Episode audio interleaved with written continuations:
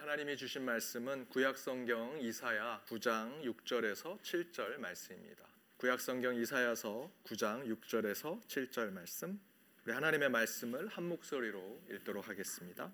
이는 한 아기가 우리에게 낳고 한 아들을 우리에게 주신 바 되었는데 그 어깨에는 정사를 메었고 그 이름은 기묘자라 모사라 전능하신 하나님이라 영존하시는 아버지라 평강의 왕이라 할 것임이라. 그 정사와 평강의 더함이 무궁하며 또 다윗 위에 앉아서 그 나라를 굳게 세우고 자금 이후 영원토록 공평과 정의로 그것을 보존하실 것이라. 만군의 여호와의 열심히 이를 이루시리라. 아멘. 한 주 오늘 드리는 예배와 또 말씀을 통해서 주님 가신 길을 쫓아가는 저와 여러분의 삶이 되기를 바랍니다. 우리 옆에 있는 분들과 이렇게 인사 나누길 원합니다. 주님의 길을 따라갑시다. 주님의 길을 따라갑시다. 오늘 말씀으로 결단하신 것으로 주님의 뜻을 따라가는 한 주의 삶이 되시길 바랍니다. 말씀을 전하도록 하겠습니다. 구원을 향한 꿈의 말씀의 주제 여섯 번째로 구원의 비밀이라는 말씀을 나누고자 합니다. 어느 한 스님이 불자를 만납니다. 그런데 스님의 호주머니 속에 술병 꼭지가 보입니다. 그래서 불자가 얘기합니다. 어, 스님, 호주머니에 술이 있는 것 같습니다. 혹시 스님 약주하십니까? 그러자 스님이 얘기합니다. 깜짝 놀라면서 비밀입니다. 제가 오늘 점심에 고기를 먹어서 약주를 한 잔 했습니다. 그러자 불자가 또 깜짝 놀랍니다. 아이, 그럼 고기를 잡수셨다는 건 살생하지 말라고 하셨는데 스님도 고기를 잡수십니까? 그러자 또 이 불자가 이 스님이 깜짝 놀라면서 제발 비밀로 해주십시오. 오늘 점심에 장인 어른이 와가지고 어쩔 수 없이 고기를 먹었습니다. 이 불자가 또 깜짝 놀랍니다. 스님 결혼까지 하셨습니까? 독신 아니셨습니까? 그랬더니 이 불자가 그렇게 얘기하니까 스님이 다시 깜짝 놀라면서 아 제발 이것도 비밀로 해주십시오. 아 제가 바람을 펴서 우리 장인어른이 왔습니다.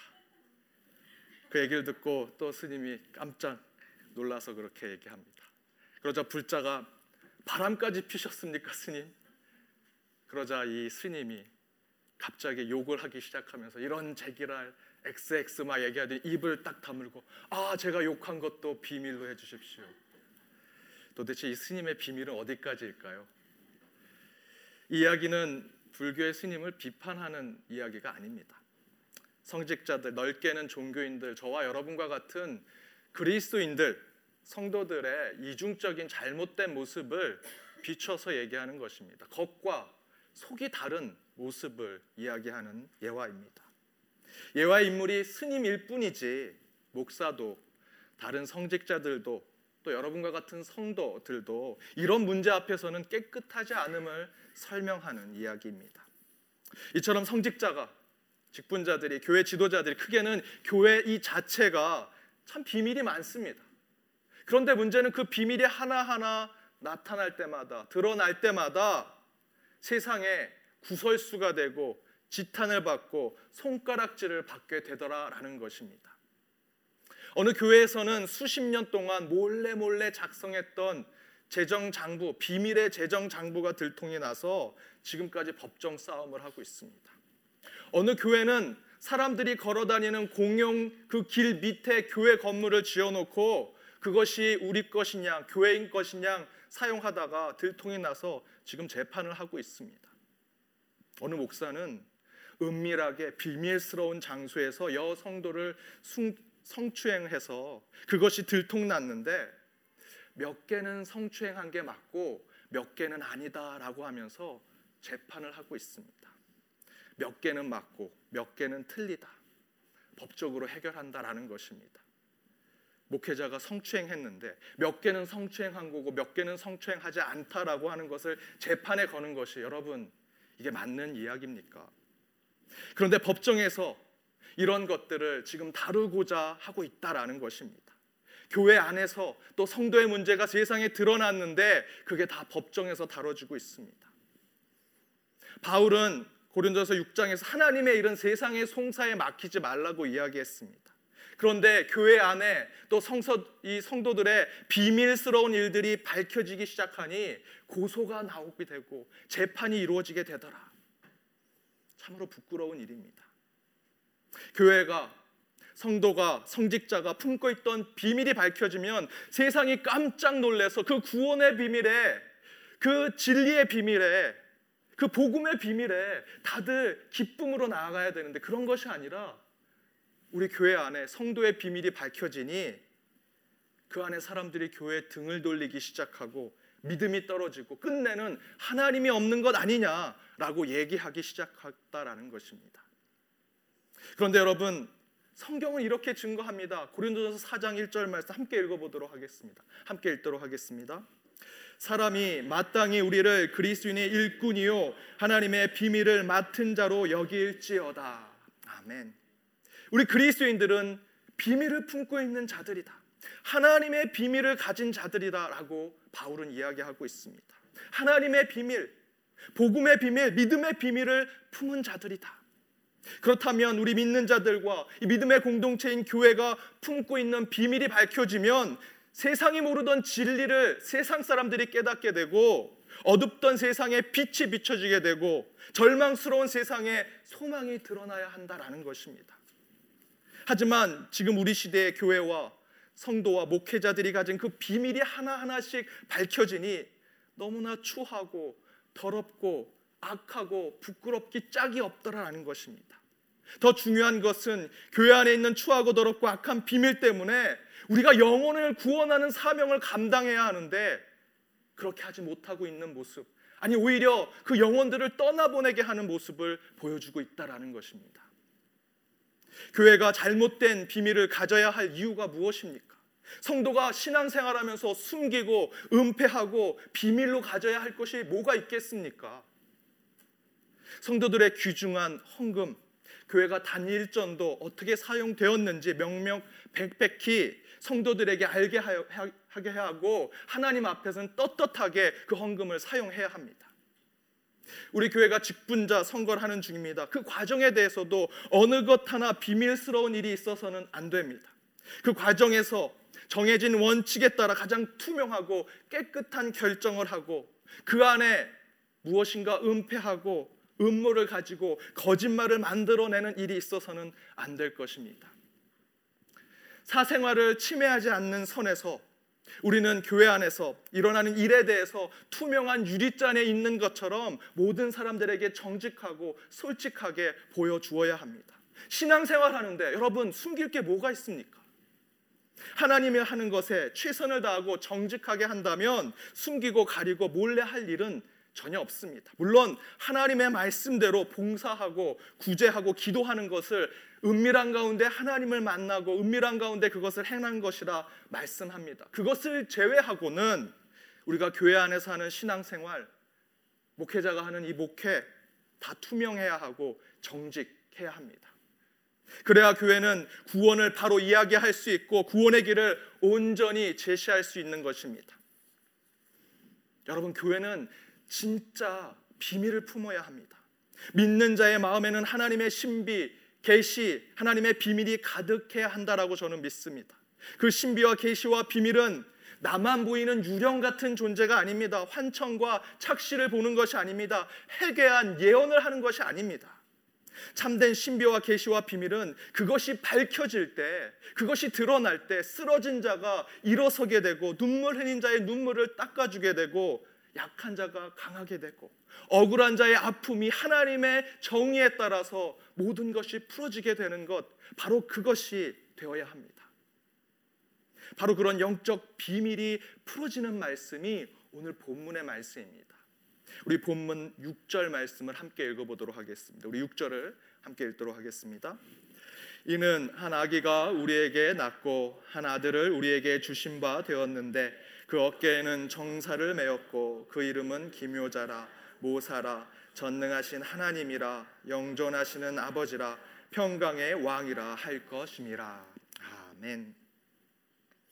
바로 오늘 이 말씀에 두 가지 구원의 비밀이 숨겨져 있습니다. 이 말씀을 통해서 우리는 쓰러진 자를 일으켜 세우고 눈물 흘린 자의 눈물을 닦아주고 약한 자를 강하게 만들고 억울한 자의 그 마음을 풀어줄 수 있는 그 구원의 비밀이 오늘 말씀의 두 가지로 나타난다라는 것입니다. 첫 번째는 첫 번째 그 구원의 비밀은 절대적 도움이 필요한 갓난 아이로부터 시작한다. 절대적 도움이 필요한 아이로부터 그 구원의 비밀이 시작된다라는 것입니다. 여러분, 어떤 인간도 태어나자마자 걷고 뛰고 노래하고 연설하는 그런 인간은 없습니다. 인간이 얼마나 유한하고 힘없는 존재인가 하면 태어나면 그저 누워만 있습니다. 부모가 없으면 생존할 수 없는 동물이 인간입니다. 인간이 태어나서 하는 일이라고 먹고 싸고 울고 먹고 싸고 우는 일뿐입니다. 부모가 하나에서 열까지 다 도와주어야만 인간은 생존할 수 있고 혼자 살 수 있을 때가는 거의 몇십 년을 함께 해야 합니다. 그게 인간입니다. 제가 청년부 때 청년부 목사님이 하루는 눈이 충혈이 돼서 왔습니다. 그래서 제가 여쭤봤습니다. 아, 이렇게 눈이 충혈되셨습니까? 아이가 일주일 내내 밤새 울어서 잠을 못 자서 눈이 충혈됐다고 얘기하셨습니다. 그리고 그날 설교 때 이런 예화를 하셨습니다. 하루는 너무 우니까 잠을 못 자고 아이를 이렇게 안고 있는데 환상이 보이기 시작하더라는 겁니다. 창문이 10층 아파트에 사셨는데 창문이 이렇게 열리더니 창문 바깥에서 하나님이 아이를 던져라. 아이를 던져라. 예, 하나님 그대로 따르겠습니다. 자신의 그런 모습을 보기 시작했더라는 겁니다. 제가 그 얘기를 듣고 야, 이 목사님 나쁜 목사님이다. 어떻게 아이를 아무리 아이가 울어도 그렇게 생각을 하는가. 그리고 10년이 지나서 제가 아이를 낳았습니다. 제 아이가 우는 모습을 보면서 그때 그 목사님의 설교가 이해가 됐습니다. 저는 그 아이를 제 아이를 아이가 막 우는 모습을 보면서 내 삶이 영화가 됐으면 좋겠다, TV가 됐으면 좋겠다 생각했습니다. 영화나 TV에 보면 읍소거가 있잖아요, 뮤트. 그걸 딱 누르면 아무 소리가 안 들리는 아, 아이를 키우면서 그런 생각도 하기도 했습니다. 그런데 여러분 갓난 아이가 왜 그렇게 우는지 아십니까? 자기 배고프다고, 자기 아프다고, 자기 응가했다고 알리는 겁니다. 자기는 못하니까 부모에게 해달라고 그렇게 울고 또 우는 것입니다. 그런데 우리 구원자 되신 하나님께서 예수로 이 땅에 오셨는데 그 첫 번째 모습이 갓난 아이로 부모의 도움 없이는 살아갈 수 없는 갓난 아이로 이 땅에 오셨다라고 오늘 말씀에서 기록하고 있습니다. 처음부터 슈퍼맨, 천재, 영웅, 성인으로 이 땅에 오신 것이 아닙니다. 우리를 구원하신 예수님은 육의 어머니인 마리아, 육의 아버지인 요셉의 도움 없이는 살 수 없고 밥 먹을 수 없고 걸을 수 없고 숨 쉴 수 없는 그런 존재로 이 땅에 오셨다라는 것입니다. 그런데 바로 그 아기가 저와 여러분에게 구원을 준다는 것입니다. 바로 그것이 구원의 비밀이라고 이야기합니다. 이에 대해서 보네퍼 목사님은 그의 책 교회가 소망을 말할 수 있는가라고 하는 그의 책에서 이렇게 얘기하십니다. 오늘 본문은 오늘 저희가 읽은 그 본문은 강철 같은 남성의 혁명적 행동이나 현자의 용기 있는 발견이나 성인의 경건한 업적이 아니라 한 아기의 탄생에 대해 이야기합니다. 이 일은 인간의 모든 이해를 초월합니다. 한 아기의 탄생이 모든 일의 위대한 전환점이 되고 온 인류의 구원을 가져온다는 것입니다. 왕들과 장관들, 철학가들과 예술가들, 종교인들과 도덕 선생들의 위대한 인간적 노력과 성과를 부끄럽게 하기라도 하듯 지금 한 아기가 세상 역사 중심에 세워진 것입니다.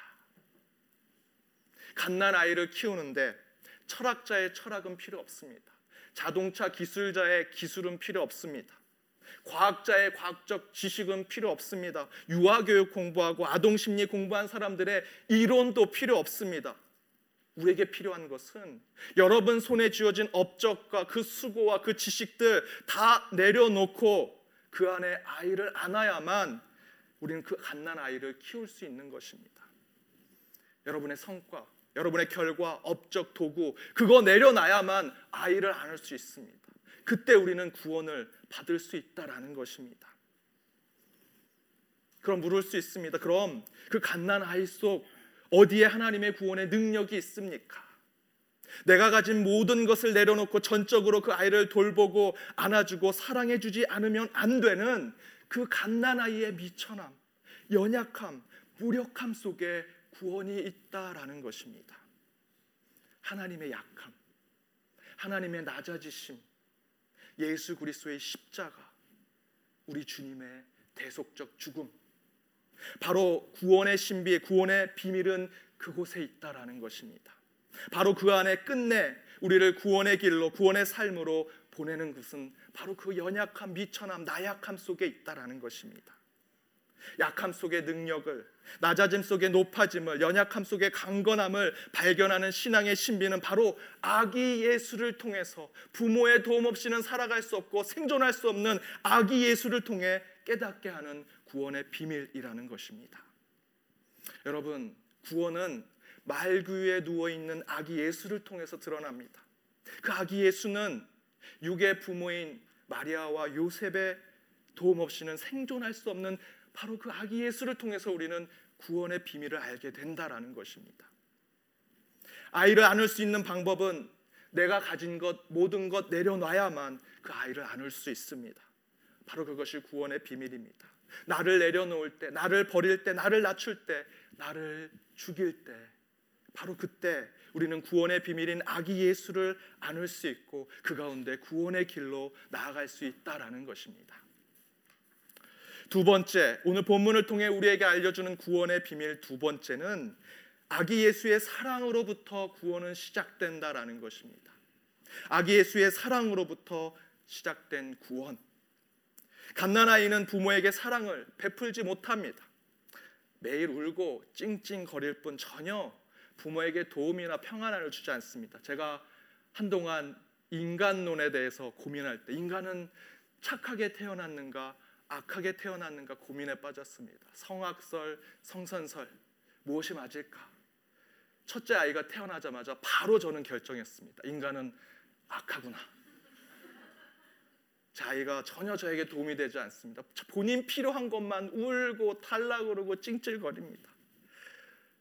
육아는 정말 힘듭니다. 육아의 스트레스는 다른 스트레스에 비교할 수 없을 정도로 힘들다고 합니다. 그래서 실제로 우리 여자 성도님들이 육아 우울증에 빠지기도 한다고 합니다. 저도 아이를 키우고 우리 성도님들이 또 육아를 하는 모습을 보고 또 제 아내를 옆에서 지켜보면서 느낀 것은 부모님들이 아이를 키우는 것은 정신적으로 문제가 생길 수 있겠다. 혹시 마음의 병이 생길 수 있겠다. 육아는 미친 짓이다. 라는 생각을 하기도 했습니다. 육아를 하는 많은 성도님들이 이렇게 얘기합니다. 아침에 일어나서 힘들게 아침밥을 먹였는데 조금 시간이 지나니까 애가 벌써 배고프다고 점심 또 준비해서 점심 해줬더니 점심 하고 나서야 세수하고 좀 쉬려고 했더니 저녁이 돼서 또 저녁 준비하고 그 아이 밥 먹는 거 그것도 힘든데 남편 저녁에 와서 밥 달라고 하면 더 화가 난다고 합니다. 그때 제가 드는 생각이 자 육아는 젊은 우리 청년들이 결혼은 미친 짓이라고 얘기하지만 잘못 알고 있습니다. 그 다음엔 육아는 미친 짓입니다. 그래서 실제로 갓난 아이를 가진 부모들 가운데 육아 우울증에 빠진 분들이 꽤 있으십니다. 그러나 제가 경험한 대다수의 부모, 육아를 전담하는 우리 여자 성도님들과 이야기하면서 그들이 당연히 미쳐야 하고 정신적으로 우울증에 빠지고 문제가 생겨야 하는데 그러지 않는 모습이 더 많습니다. 왜 그럴까? 그분들께 물었습니다. 그분들이 이렇게 답합니다. 아이를 키우는 게 육아를 하는 것이 너무나 힘들고 괴로운데 그래도 그 아이 때문에 살아요. 그 아이를 보면 행복해요. 라고 얘기하더라라는 것입니다. 그 갓난 아이가 부모에게는 육적인 고통을 주고 정신적으로는 힘들게 하지만 그 부모는 그 갓난 아이가 있는 것만으로 감사하고 행복해 했습니다. 우리는 그 갓난 아이를 보살피고 돌봄으로써 그 아이에게 구원을 주고 치료해 주고 위로해 주는 거라 생각했는데 그 부모들의 고백은 그 아이가 도리어 나를 구원하고 내게 치유를 주고 나를 위로하더라라는 것이었습니다. 제가 예전 청년부 사역자 시절에 노인병원, 양로병원의 어르신들을 찾아가서 같이 시간을 나누는 그런 봉사활동을 했습니다. 같이 크래프트도 하고 찬양도 하고 노래도 부르고 게임도 하고 마지막에는 식사도 함께 나누고 이제 떠나는 것입니다. 그때 그렇게 사역을 끝내고 청년들과 마지막에 함께 모여서 간단하게 간증을 나눴습니다. 처음 온 청년들이 하나같이 고백하는 것이 이것이었습니다. 오늘 할머니 할아버지들 도와드리고 사랑드리고 봉사하려고 왔는데 도리어 내가 사랑받고 내가 도움받고 내가 새롭게 되어서 돌아가는 것 같습니다라는 고백이었습니다. 바로 구원의 비밀도 이와 같습니다. 우리는 오늘 본문의 한 아이를 위해서 무엇인가 해야 할 것 같습니다. 그 아이를 위해서 헌신해야 하고 사랑을 베풀고 전적으로 도와주어야 할 것 같습니다. 그래야 구원이 이루어질 것 같습니다. 우리의 입장에서 보면 교회에서 뭔가 수고하고 땀 흘리고 헌신해야 구원이 이루어질 것 같습니다.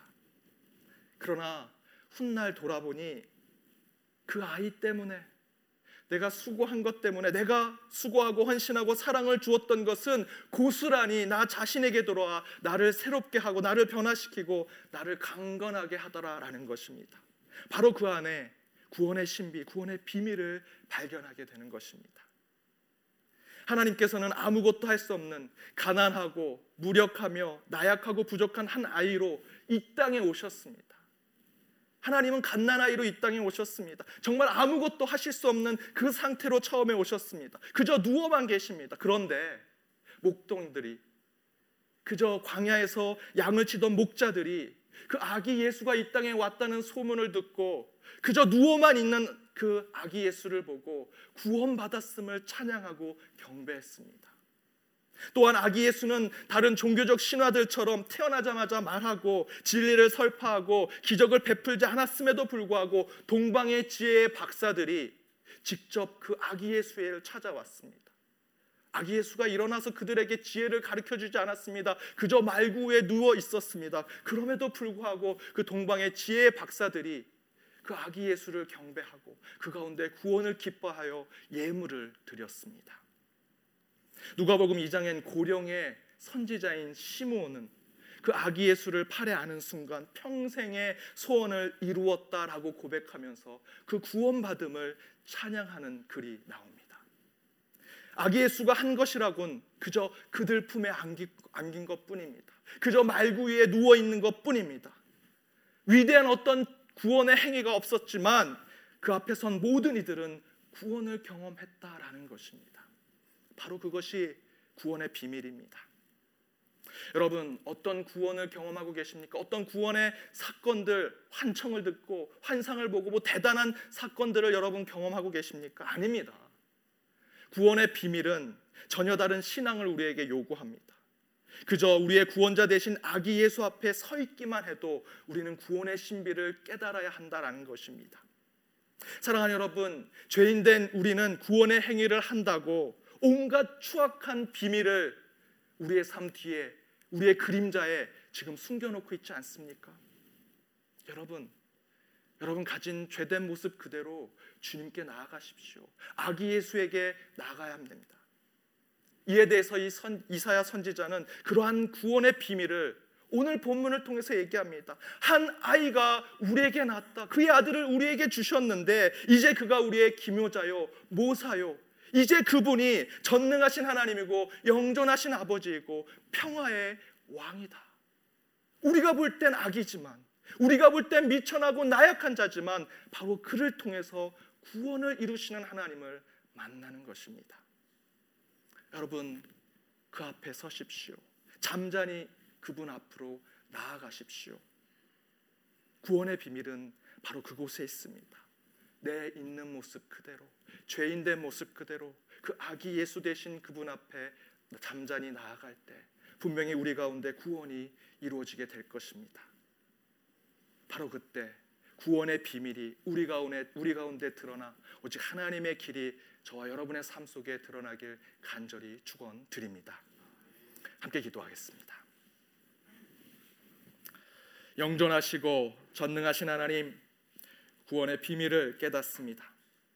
아기 예수로 오신 하나님을 통해 약함과 비천함, 부족함과 낮아짐 가운데 구원의 비밀이 있음을 깨닫게 하시고 우리가 무엇인가 구원을 이룰 수 있을 것이라는 교만과 욕심을 버리고 있는 모습 그대로 주님 앞에 나아가 서 있는 참된 구원자가 되게 하여 주옵소서. 그리하여 나약하고 부족하나 구원받은 자로서 승리하고 성취하는 그리스도인들이 되게 하여 주옵소서. 이 모든 말씀 예수님의 이름으로 기도드립니다. 아멘.